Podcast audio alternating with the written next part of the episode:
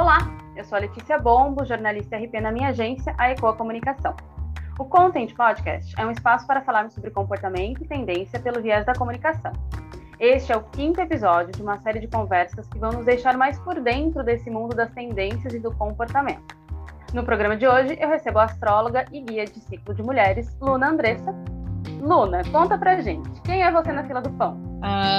Eu não sou ninguém na fila do pão, né? Eu tô aqui me colocando à disposição desse universo para caminhar junto, para construir junto, experienciar e vivenciar junto, né? A experiência de ser humano mesmo, né? Uh, meu nome é Luna Andressa e eu sou astróloga, como a Letícia falou. Eu venho de uma construção como terapeuta e aí em 2020 eu assumi é, mais astróloga por conta do mundo online, né? Todos nós somos levados a fazer mudanças e eu também. Então agora eu estou mais como astróloga do que como terapeuta e também guiando círculos de mulheres. E hoje eu converso também com a Rafise Santos, que é filósofa feminista e CEO da Beres Mentoria. Raf, conta pra gente quem é você na fila do pão. Meu Deus, se for assim, ó, quando as pessoas perguntam quem é você na fila do pão, eu penso, existe pão para todos? Tem fila? Então, eu já. E isso já diz um pouco sobre quem eu sou, né? Então, eu sou mestra em filosofia, comecei numa formação super tradicional na filosofia, estudei teoria do conhecimento, filosofia clássica alemã, saí para o mercado de trabalho com uma dissertação de 80 páginas e sem saber o que fazer, né? Fora da academia, assim. Então, isso me levou né, a, a encontrar outras formas de pensar a filosofia dentro do mundo do trabalho. E, nossa, né? Entrei, trabalhei com educação, trabalhei com inovação na educação, foi um período super legal da minha vida, que me levou um pouco a esse momento assim que eu vivo profissional hoje, né? Que é a criação da Beres Mentoria, que é uma, é uma empresa que ajuda mulheres a protagonizarem as suas carreiras, então, tanto com mentorias individuais, quanto com cursos, workshops, palestras para a empresa e para quem quiser, né? E nos chamem. E também sou Sim. consultora organizacional na Humans at Work, né? Então, eu trabalho, a veia da educação tá comigo, mas os ciclos mudam, né? Também tenho projetos acadêmicos no momento, estou voltando a estudar filosofia feminista. Sou de gêmeos com ascendente em Libra, por isso estudo e faço mil coisas, como vocês podem ver. Meu Deus. Tem um pet, tem um cachorro chamado Vitório. Muito bem-vindas, mulheres poderosíssimas. Sou muito grata por poder ter a fala de quatro mulheres né, no programa 5 do Content, que está indo ao ar no dia 8 de março, que é o Dia Internacional da Mulher. Então é muito representativo as quatro mulheres que falam aqui, eu e mais três, falando de um assunto que é relevante atualmente para o mercado de trabalho, mas que na verdade é relevante para a nossa vida. Afinal de contas, nosso assunto de hoje é vivência e experiência que, como nos contou a consultora de marketing e tendências Elinéia Denis, esta é mais uma das tendências em destaque para 2021. A nossa busca por provar coisas, por sentir. Olha o sentimento aí de novo.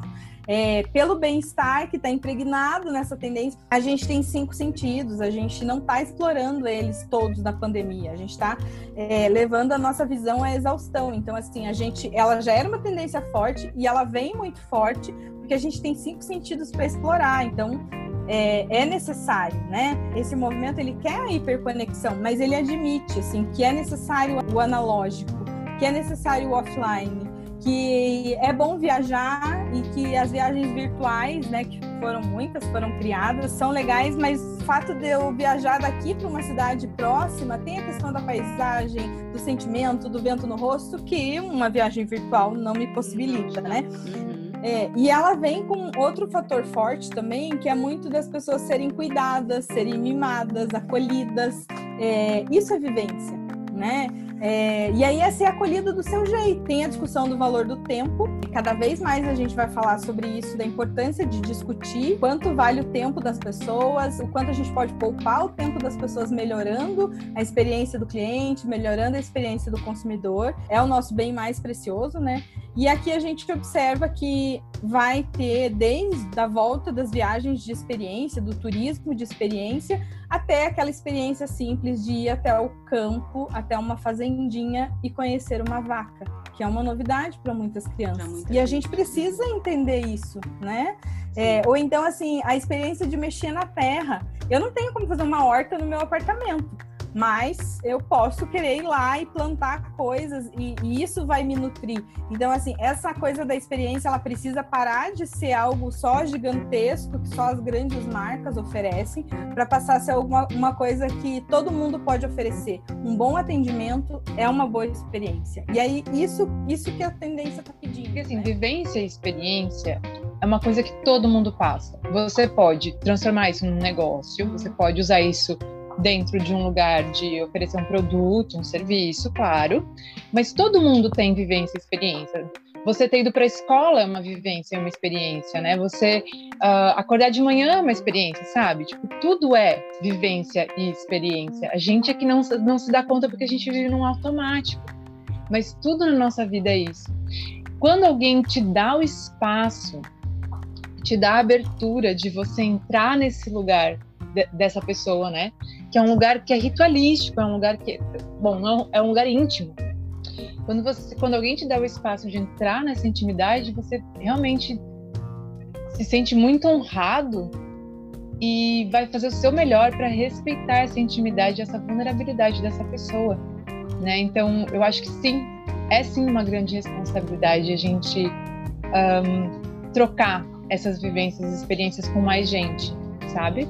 E com a gente mesmo também, claro, que a gente também tem que fazer isso com a gente mesmo, né? Honrar e respeitar o nosso lugar.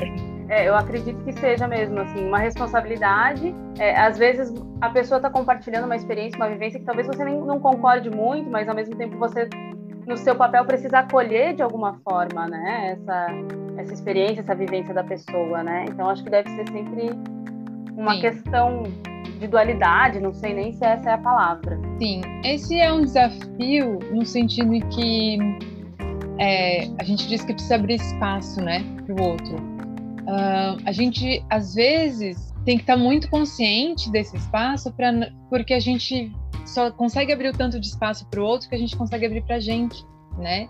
Eu só consigo ouvir o outro sem julgar, de fato, se eu consigo me ouvir sem julgar. Então é, é um processo, né? É um é algo que é, que é toma lá da cá um pouco, assim. E a vivência e a experiência não tem certo e errado. Então, quando uma pessoa me conta algo, não tem certo e errado, né? algo que ela viveu ou experienciou. Não tem certo e errado naquilo. Pode ter é, coisas a serem organizadas ou a serem retificadas a partir do juízo que aquela pessoa faz da sua vivência.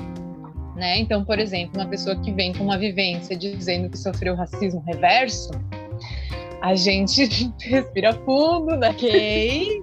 ok, me conta o que aconteceu, e então a pessoa conta o que aconteceu. Ela pode ter sofrido uma injustiça, sim. Então a gente precisa tá, abrir esse espaço para ouvir a vivência, né? Nada tira aquela vivência.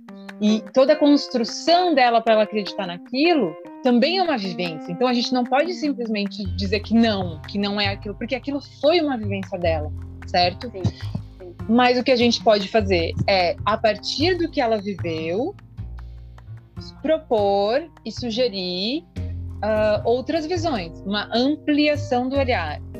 Porque eu, eu acredito que as nossas vivências e experiências, é, a gente não escolhe elas, tipo, a gente pode ter intenção nelas, mas como isso se desenvolve, a nossa vida, né? Como isso se desenvolve, uhum. é, é tá num lugar muito dinâmico.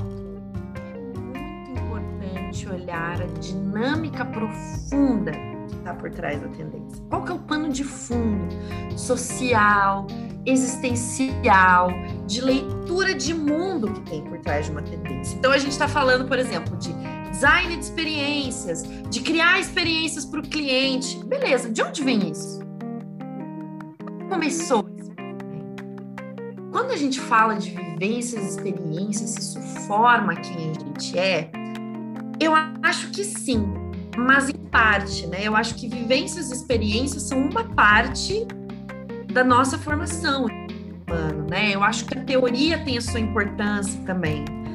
né? É, ler coisas, deixar as teorias nos interpelarem, fazer esse exercício de reflexão sobre o mundo é importante, né? E se eu tenho a, a vivência e a experiência e eu não reflito sobre elas, do que elas terão valido?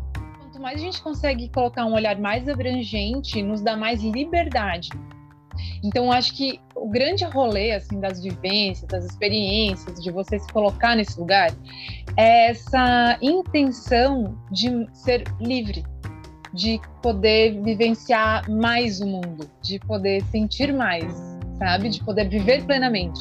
Às vezes a gente não sabe das nossas próprias capacidades, mas se a pessoa vai é, tomar aquilo ou não, se ela vai integrar aquilo ou não, isso é uma escolha dela, né? dela. né? E é o, dentro das terapias, né, a gente tem uma pegada muito espiritual. Então, assim, é dentro do que a alma dela dá conta agora também nossas vivências, nossas experiências faz parte de quem a gente é. Num parque de diversão, eu vou ter uma experiência, apesar de a gente estar tá fazendo a mesma coisa, eu vou ter uma experiência diferente da sua experiência. E aí, será que a gente consegue equilibrar as nossas experiências na hora de conviver, por exemplo? É preciso ter esse equilíbrio de vivências e experiências?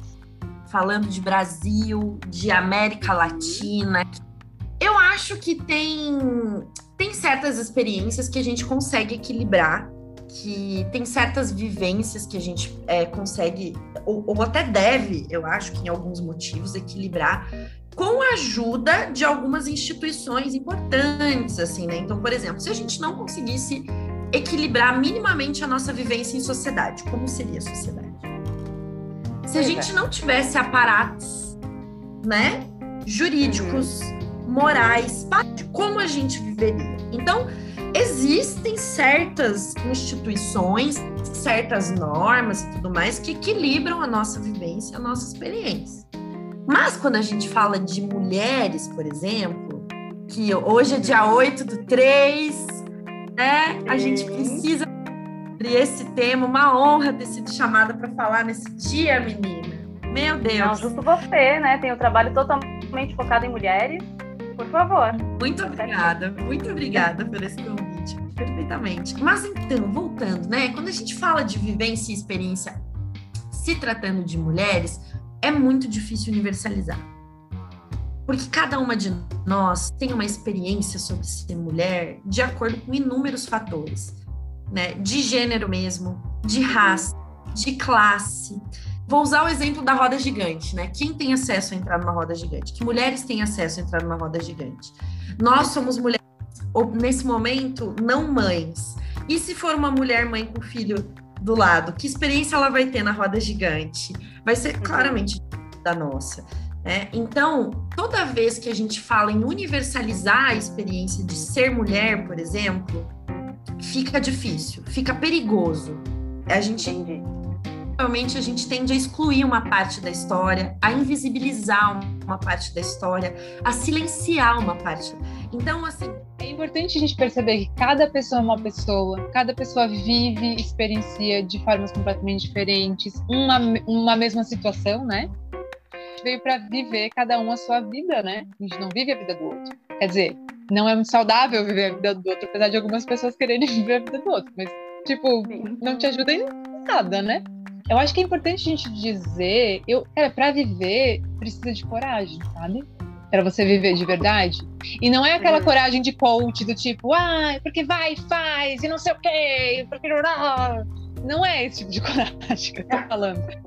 É, o fato de você se colocar disponível para a vida, né, para o fato de você soltar o controle e entregar e, e, dizer esse é o meu passo, universo, agora eu tô esperando o seu, cara, é uma coragem que você tem que tirar lá de dentro do seu coração, assim, num nível muito forte, né? É uma coragem de um lugar de, de uma sabedoria pessoal que é, que é muito grande. Então, precisa sim de coragem para estar tá disponível para a vida. Para se entregar, as pessoas que se entregam, elas são muito corajosas a gente precisa deixar o universo agir. Tipo assim, a gente age nosso 50% E o universo também tem que agir os 50% dele, né? A vida funciona assim, né? Então, é, mas, por exemplo, eu mesma tenho essa dificuldade de deixar o universo agir os 50%. Eu tô ansiosa e quero que as coisas sejam no meu tempo. Ah, amada, você, eu, a torcida do Flamengo, do Corinthians, do Fluminense e do Botafogo. Tipo, todo mundo. Todo mundo. Eu poderia aqui dar toda uma aula de por que a gente tem isso, mas assim, sim, especialmente porque a gente não confia no ciclo.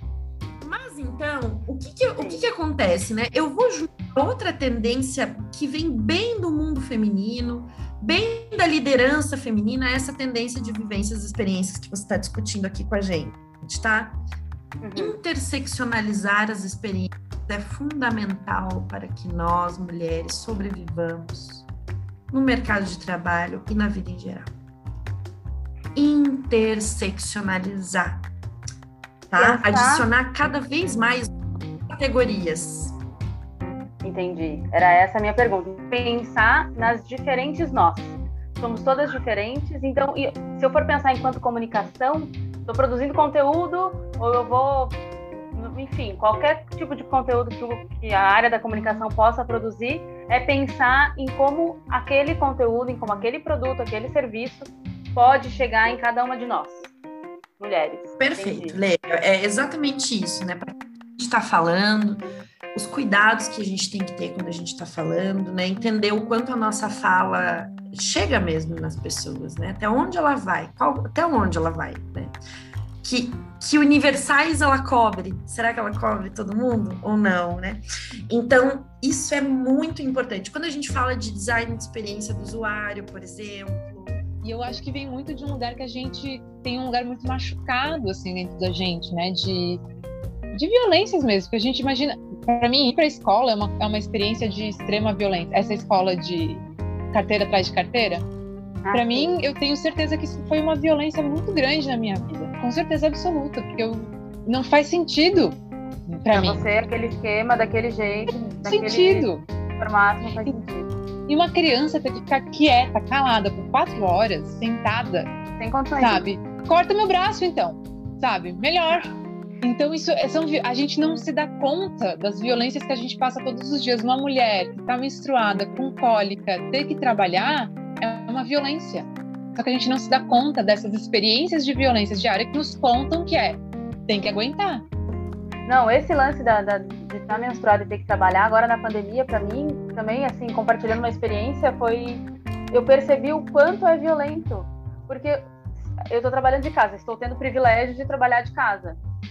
E, assim, quando eu trabalhava fora, eu estava menstruada, eu ia trabalhar porque não tem o que fazer, não existe você falar, estou menstruada, vou ficar em casa, né? Não, o mercado não isso. Só que agora eu, eu experienciei isso de estar menstruada e trabalhar mais de casa, que é outro uhum. ritmo.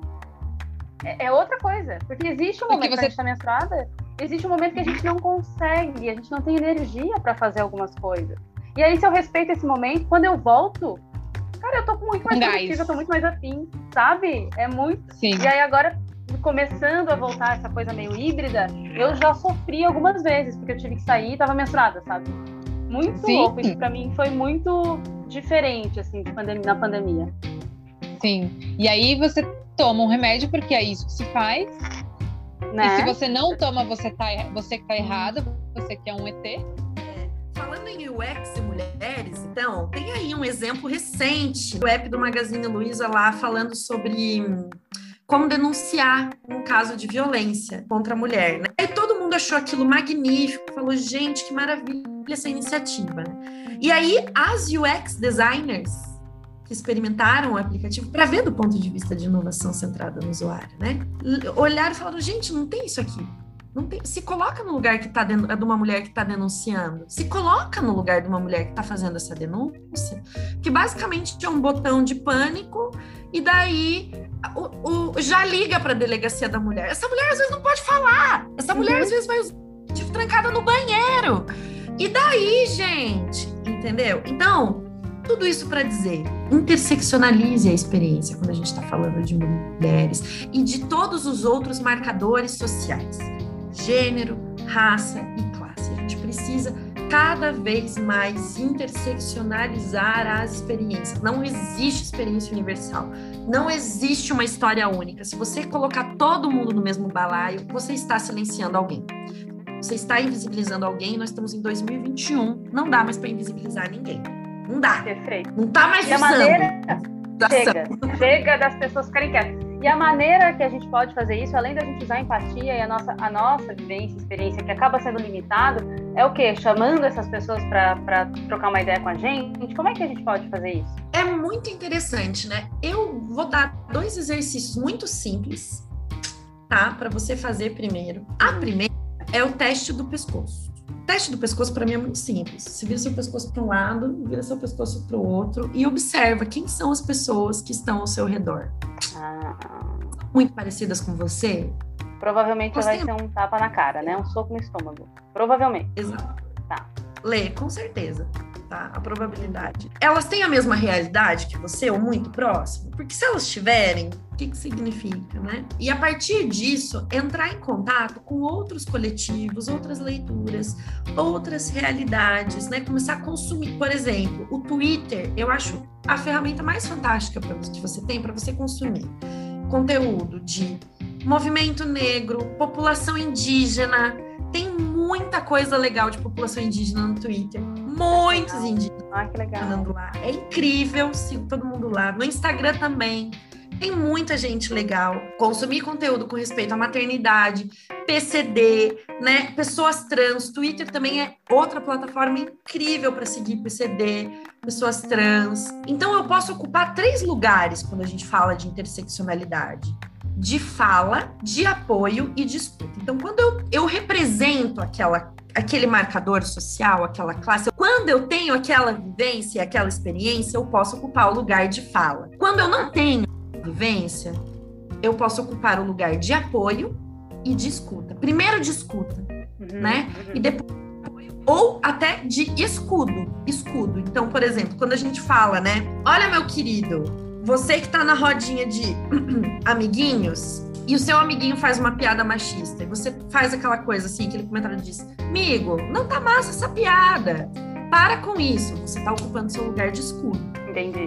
Então é isso. Quando eu não tenho a vivência, eu ocupo o meu lugar de escuta, de apoio e de escudo, tá? Então, é, são passos muito simples que eu posso começar a fazer amanhã Uhum. para começar a entrar em contato com outras vivências e outras experiências sobre esse momento de crise. né? Então, as experiências que a gente passa, né, as vivências também partem desse lugar de ter a coragem de ser diferente, sabe? E, eu, e, e que é um lugar muito muito danado, porque tipo, quem vai na frente com o facão abrindo a picada, né, é quem acha os bichos. Então, é, não é fácil às vezes ser essa pessoa que diz, não, gente, isso aqui nada a ver, vamos, vamos né, ser a, a pessoa que está no meio da vivência diz, opa, isso aqui não, que dá aquele limite, que diz algo diferente.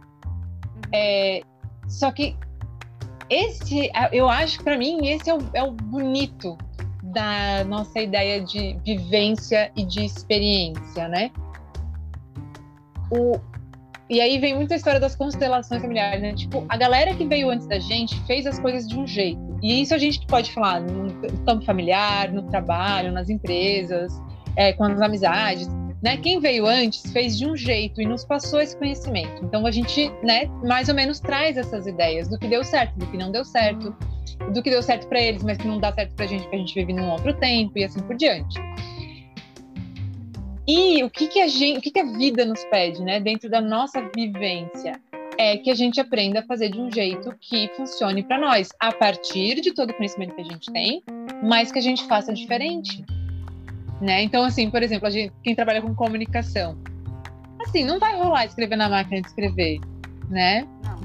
Você não tem como publicar um texto da máquina de escrever. Funciona para quem faz decoração e daí faz um texto na máquina de escrever. Então, assim, pode funcionar, mas não para aquilo que você precisa. Então, você precisa aprender a fazer diferente.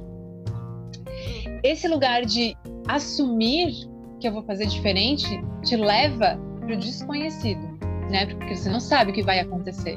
Né? Quando Steve Jobs lançou um, um computador pequeno sem USB, aquilo foi tipo, como assim? O que, o que é isso? Tablet? Como é que funciona isso? Coisa estranha. E agora estamos aí, todo mundo usando tablet, sabe? Mas quando ele, ele foi chamado de. Sempre era chamado de louco, insano, né? E até que depois ele virou, tipo, ah, gênio. Então, assim, é, o, a, o limiar entre o gênio e o insano, ele é fio da navalha, né? Mas, assim, eu, eu queria que a gente notasse que to, toda vivência e toda experiência nos levam em direção ao desconhecido ou ao que a gente chama de grande. 2020 foi um ano muito diferente para todo mundo, né? Foi o ano que a gente começou a pandemia. Só isso que a gente está falando aqui de, de, inspirar, escutar as pessoas, entender o lugar dessas pessoas, já é uma mudança de comportamento muito grande. Pensando na perspectiva da vivência e da experiência, as pessoas vão mudar o comportamento de alguma forma, vão querer viver mais, vão querer ter experiências novas, as pessoas vão caminhar nesse sentido? Agora que a gente está no meio dessa pandemia, que tem coisas, gente, coisas absurdas, eu me sinto na Matrix às vezes.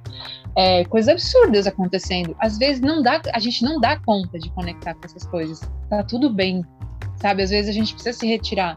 Viver é uma vivência, né? Então você fazer seu café, tomar seu café da manhã, lavar sua louça, daí você vai pro seu computador, daí você vai falar com fulano, com a fulana, com ciclano isso é uma vivência. Tudo é vivência, né? Então a minha dica é fazer da vida um ritual. Lê do céu, menina. Quando começou a pandemia, eu achei que seria o início de uma grande transição, sabe? Hum. Quando hum. começou lá em março, abril, quando a gente estava naquele papo do novo normal, sabe? A gente já teve uhum. várias fases dentro da pandemia, né? Sim. Aí, beleza. Daí a gente até fez um evento na Beres Mentoria chamado A Curva do Novo Normal Achatou. E agora? Porque achatou a curva, né? E aí, de repente, aquele papo do novo normal começou a não pular. E eu tive momentos de muito pessimismo mesmo. Hoje eu acho que eu tô com uma visão um pouco mais ponderada, assim, sobre isso. Acho que equilibrando, assim, o realismo e o sonho, né? Uhum. Acho que entrando num campo de possibilidades um pouco mais, assim. Então, o que, que eu vejo que acho que são dinâmicas que realmente vão mudar? A do trabalho híbrido e do trabalho remoto, eu acho que isso vai acontecer de alguma, assim, é, são marcas muito profundas que deixaram na gente, assim, sabe? Eu acho a gente vai começar a discutir isso de uma forma um pouco mais livre, assim, acho que essa, essa, essa tendência a gente pisou no acelerador, assim, quando a gente fala dela, sabe? Porque se fala de trabalho, de trabalhar de casa, de trabalho remoto, se fala há muito tempo, né? Mas não, não, ninguém estava esperando, quer dizer, ninguém não, porque eu acho que existem pessoas que já estudaram sobre isso, assim, que o que poderia é, derrubar o mundo grandão era uma pandemia. A pandemia veio e todo mundo teve que trocar a roda com, com o carro girando, assim, né? O carro estava andando e a gente teve que começar a trocar pneus, porque tipo, a gente não podia rodar mais com aquele pneu, né? Leite, perfeito. E daí quando a gente fala de macro tendência, né? É isso que você está me dizendo, né? O trabalho remoto, ele era uma macro tendência, porque ele já está aí há muitos anos, né? E de repente isso ficou mais próximo. O que, que eu acho que são discussões que estão para chegar? Discussões importantes, tá? Que estão para hum. chegar vegetarianismo e veganismo. Eu sempre faço essa leitura. Talvez não seja uma coisa assim tão para agora, assim, agora né? Mas é uhum. inquestionável. De onde veio a cepa do Covid?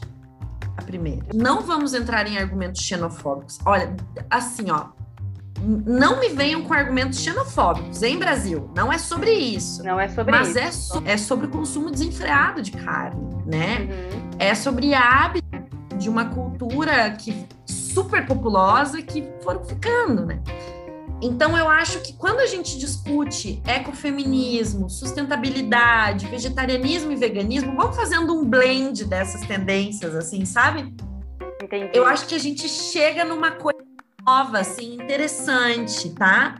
Que, que é repensar os hábitos, assim, de alguma forma, tá?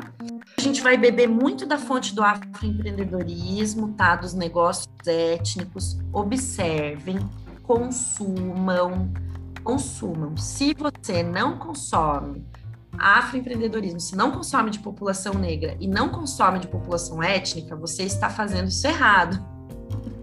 né? Vamos apoiar afroempreendedores, vamos apoiar negócios étnicos, né? E eles bebem de marcos civilizatórios de, novas economias, já são negócios que nascem com a veia da colaboratividade, já são negócios que nascem na economia compartilhada, colaborativa. E aí eu acho que tem uma tendência interessante que a gente tende a ver por conta da recessão, da crise do sistema capitalista que a gente está aí né, é, experimentando de alguma forma. Então eu acho que isso aí tá para vir também. É bem otimista, tá? Essa tendência eu acho que são mais profundas, que mexem em dinâmicas mais profundas. Então a gente tem sim, tipo, vivências e experiências como um produto, que eu acho que é super legal e que eu acho sim que as pessoas estão buscando mais por conta, inclusive, da história da pandemia, de que a gente não sente nada, porque a gente não está em contato com as pessoas, porque a gente está tentando fugir desse sentir que é difícil, que é o sentir do aprisionamento, da insegurança de sobrevivência, né? Então, a gente está precisando de vivências que sejam de conexão, né? De sentir coisas é, prazerosas, porque o mundo está muito caótico e está nos dando assim muitas muito desprazer. Então a gente está precisando é, equilibrar convivências mais prazerosas e de mais conexão. Existe assim uma área, né, todo um nicho de, de produtos mesmo, de vivência e de experiência que são inclusive necessários, né, que podem ajudar a, a, dar uma estabilizada no mundo, a, a, nos fazer passar por isso de um jeito um pouco melhor. Mas tem também a vivência e a experiência teu contigo, né? A gente já vem de uma cultura que nos coloca num automático, que nos chama para ficar no automático né? O celular na mão o dia inteiro. E assim, eu também sou assim, tá? Não tô dizendo, tipo, ai, ah, vocês, é tipo, eu estou ligada. é que você, enquanto astróloga, é importante a gente falar isso, talvez, né? Astrólogos também são pessoas, veja. Gente, terapeuta, psicólogo, reikiano, as bruxas, todo mundo é ser humano de 2021, entendeu? Então, assim, Bom. temos mesmas questões, tá? Mas assim, ele, o mundo hoje, ele te convida a estar num automático, uhum. né? Se a gente, a gente sente dor, a gente vai ver um Netflix, porque eu não tô afim de lidar com essa ansiedade, então vou ver um Netflix, sabe? Mas a ansiedade, ela continua ali. Daqui a pouco ela vai voltar, quando você parar de desligar o Netflix, né?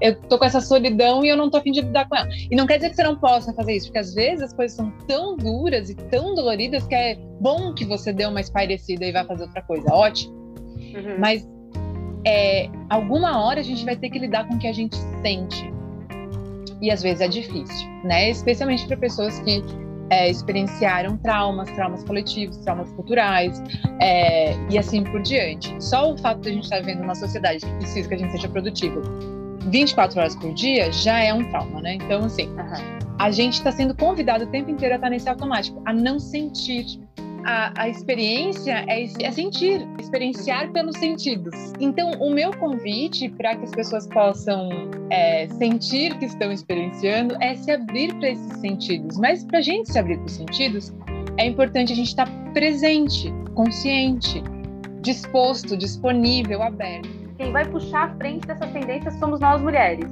Com certeza. O neoliberalismo e a heteronormatividade já tá fora de moda, minha querida, entendeu? Eles, eles ficam tentando retroalimentar esse movimento old school, entendeu? Faz tempo. E não tá rolando mais, tipo, já foi. As novas gerações, né, Rafi? Assim, eu vejo crianças já com, com, com um comportamento diferente, eles já vêm com essa esse chip trocado? Pensa assim, fora, quem tá fora do padrão, sabe? Eu acho que quem tá desenquadrado, né? Usando até os termos da Butler, aqui da Judith Butler, uma filósofa que eu admiro muito, né? A filósofa que eu tô hum. lendo no momento. Quem tá desenquadrado, né? É, vai trazer as discussões, porque ali a gente encontra as formas de se reinventar, né? O novo nunca está no mainstream, o novo nunca está no enquadramento. A tendência não vai estar no enquadramento, gente. É isso. Onde está a tendência? Fora do quadrado. Uhum. Então, olhem para as pessoas que estão fora do quadrado, inclusive social né? E assim, é triste fazer esse exercício no Brasil. Na verdade, vamos usar outro termo. É desafiador fazer esse, esse exercício no Brasil, porque quem que está fora do enquadramento? As minorias que estão sendo assoladas pela pandemia, que estão passando por um momento assim, ó, meu Deus, sem palavras, entende? Mas então, dali também que a gente consegue trazer discussões muito importantes Tá? Precisamos olhar. Não há como olhar para a tendência no Brasil e na América Latina sem olhar para problemas estruturais. Tá? Isso é muito importante. Não há como construir vivências, experiências standard, padrão, entende? Uhum. Isso não cola aqui no Brasil. Isso não cola na América Latina. Você precisa infiltrar a tendência e fazer esse questionamento. Isso, isso realmente cola na realidade que nós temos.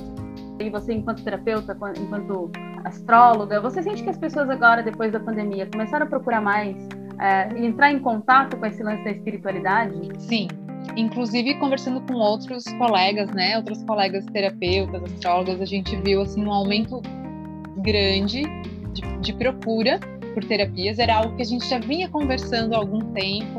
E eu vi principalmente um aumento dos, da busca dos homens por esse tipo de coisa, não era classicamente mulheres buscam mais, né? Assim, meu público é 90, 95% feminino. Claro que a minha pegada é mais voltada para o feminino, mas mesmo é, astrólogos homens, eu percebi que eles, eles comentaram comigo que também estão tendo uma busca maior de homens pela, pela terapia, pela astrologia.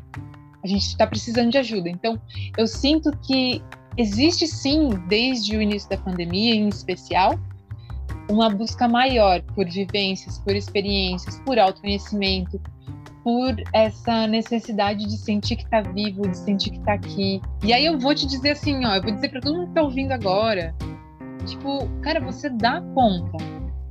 Você não precisa de mapa para isso. Se você quiser vir fazer seu mapa, ótimo, mas assim, você não precisa de mapa para isso. Você dá conta, mesmo que seja tendo que evitar um assunto por um tempo, sabe? Tendo que deixar num cantinho e depois eu lido com isso. Mesmo que seja assim. A gente acha que a gente só tem a gente só vai ser bom quando eu tiver um milhão de reais, daí quando eu tiver um milhão eu vou querer um bilhão, e aí quando eu for exatamente como a indústria da moda acha que eu tenho que ser, quando eu... Então a gente não tem essa confiança de que a gente, a gente dá conta, e que a gente tá massa do jeito que é agora. Então fica... É, eu sei que é, é, difícil acessar esse lugar, mesmo que eu esteja falando, tipo, ah, tá, agora você falou, vai ser assim. Não é assim. Mas... É assim convida as pessoas ao seu redor para estarem presentes com você, sabe? É, vivenciar isso que é a vida, ao invés de ficar fugindo o tempo inteiro, experienciar o que eu estou fazendo agora nesse momento. E olhando para essa realidade, principalmente para essa realidade do, do, Brasil, América Latina, América do Sul, assim, é, e aí pensando nas tendências, é possível as empresas, qualquer empresa, colocar essas tendências em prática? Ou não, ou essas tendências elas são acabam ficando nichadas para uma empresa que se preocupa com, com diversidade, que se preocupa com temas, com pautas sociais? Olha, eu acho possível toda empresa colocar isso. Na verdade, esse é o grande objetivo, né? Que toda empresa tenha a coragem de implementar essas tendências, porque é urgente. Porque é urgente. Interseccionalize vivências e experiências. Isso é importante. Faça isso no Brasil. Faça isso. Bote a lente do gênero, raça e classe ao olhar a tendência. Né? Isso é fundamental. É, é assim que funciona no Brasil. A gente faz isso, a gente está dando espaço para diversidade, para pluralidade. Quanto mais a gente interse interseccionaliza, mais diversidade a gente está botando para dentro dessa roda. E diversidade, meus consagrados, é fator alavancador de inovação. Hum, que é uma coisa muito importante para o mercado de trabalho. Perfeito. Hum. Justamente, entendeu? Então, se você ficar criando uma experiência universal que você acha que vai servir para todo mundo, ah, isso aqui vai servir para todo mundo, é mentira. E você está sendo mais do mesmo. Universalizar experiências hoje é não ser inovador. Você colocar um sujeito universal, uma persona super universal. Existem empresas que têm esse posicionamento mais tradicional, e daí é outra história. A gente fala, você fala um podcast sobre isso. Aqui nós estamos falando de se abrir para o novo, né? Estamos falando de inovação, de experiência, que é, falar em experiência e tendência é falar de uma coisa que está muito fervilhando na inovação. Então não existem dicas assim, porque é isso, as pessoas têm que escolher. Não existe uma dica, ah, olha, você precisa, para você ter nova experiência ou nova vivência, faça assim. Não existe isso. É, é porque a gente tem essa, essa necessidade da receita do bolo, né? Sim. Mas a vida, a vida é caldeirão, a vida não é receita de bolo. Então, Aham. ali naquele caldeirão, é você, você cabe tudo, e às vezes cai mais de um negócio que não queria colocar tanto, entendeu? E você continua mexendo naquele caldeirão. Mas tem sim, assim, dicas, né? Ah, A gente pode dar dicas. Tá, a, a gente sabe agora que a gente está em muitas cidades estão em lockdown, né? A gente eu, eu vejo, eu não vejo meus pais há bastante tempo. A gente eu quase não vejo meus amigos. A maioria deles é só com máscara, com distanciamento, né? A gente não abraça mais tanto quanto a gente abraçava antes. Então, a gente sabe o quanto que isso é valioso agora. A gente não tem mais, né? Então, se a gente sabe, se a gente aprendeu, né? Se a gente percebeu, então, meu, é um convite para que a gente comece a dar valor para que a gente tem perto, que pode ser a sua cama, que pode ser uma comidinha, que pode ser sentar aqui nesse sofá, que pode ser pegar um sol. Ai, que coisa maravilhosa que é pegar um sol e sentir o sol na sua pele, sabe? Então, que é uma experiência, tá aqui. A gente acha, e foi nos falado que viver, viver bem, viver plenamente é conquistar um- uma grande meta, né? E viver não é necessariamente isso, sabe? Então é um convite para a gente perceber que viver é essa presença do dia a dia, experienciar é algo que você que é seu, que ninguém te tira, mesmo que te prenderem, você vai continuar experienciando, porque é isso que você veio fazer. Então levar isso de um jeito que para você faz te sentir pertencente a esse lugar, planeta Terra, que te faça sentir é, prazer, inclusive, sabe? Prazer de estar no meu corpo, prazer de estar aqui, mesmo que seja em, em momentos que não são tão gostosos, mas eu encontro prazer de ser eu, de ser quem eu sou. Esse é o meu convite. Eu tô nessa busca, estamos nessa busca. O episódio, como a gente já falou, tá? Hoje é dia 8 de março, né? Então ele tá indo ao ar ah, no Dia Internacional da Mulher. E eu gostaria que você compartilhasse, uhul, Dia Internacional de Nós, Mulheres.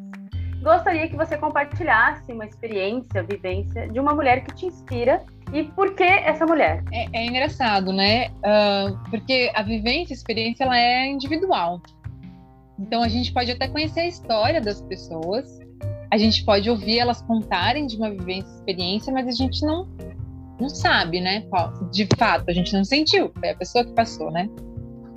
Então eu acho que uma pessoa que me inspira na vivência experiência é a minha eu do passado. A eu que passou por várias vivências e experiências e que me permitiu estar aqui hoje. Ela me inspira muito, porque eu sei o quanto, o quanto que ela sofreu em diversos lugares, sabe? E eu sei o quanto que ela tá lá atrás dizendo, tá, mano, eu já dei conta disso aqui, agora, tá, agora é sua vez de dar conta de outras coisas. Então eu acho que a minha eu do passado, ela me inspira muito a continuar. E, e, tipo, e ela passou por coisas punk, muito punks.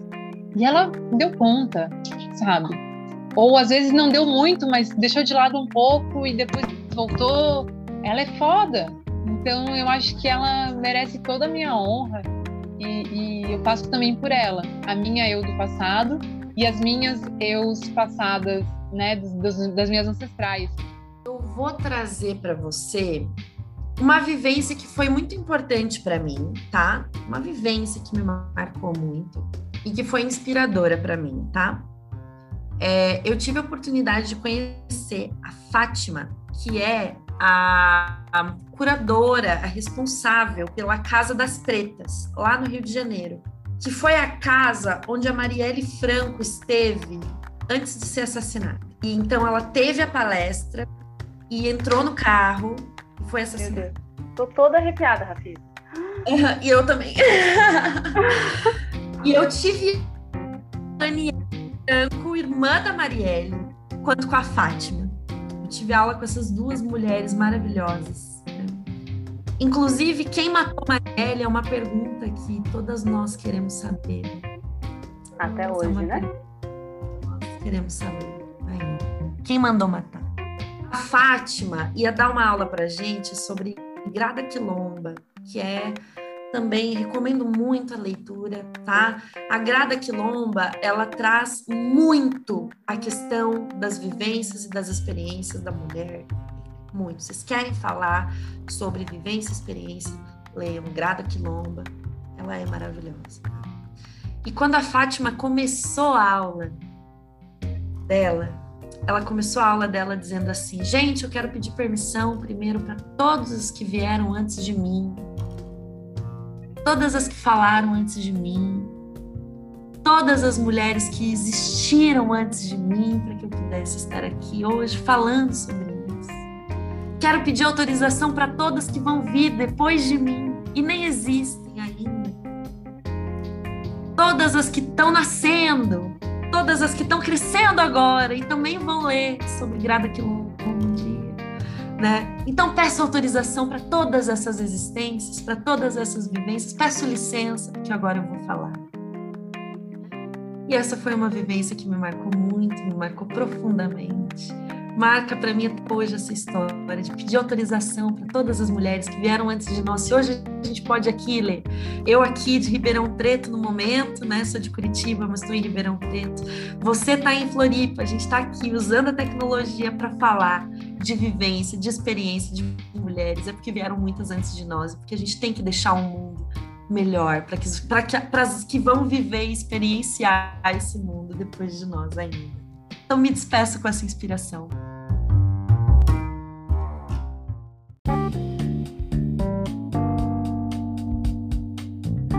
Fica então o convite para nos conectarmos com os sentidos do mundo atual e experienciarmos de verdade esse caldeirão de sensações que é o viver, lembrando sempre das pautas urgentes na sociedade. Seja com apoio, escuta, fala e até como escudo, que possamos fazer nossa parte e tornar nossa vivência coletiva uma experiência inesquecível. No próximo e último episódio dessa série, eu converso com educadores para falar sobre o futuro da educação. O Content Podcast é uma produção da Ecoa Comunicação e está disponível nos principais agregadores de podcast. Escute a gente no seu favorito, indique para os amigos e siga as redes sociais da Ecoa, que é arroba Ecoa com dois Cs e comunicação sem o cedilha e sem o tio. Espero que gostem. Até logo!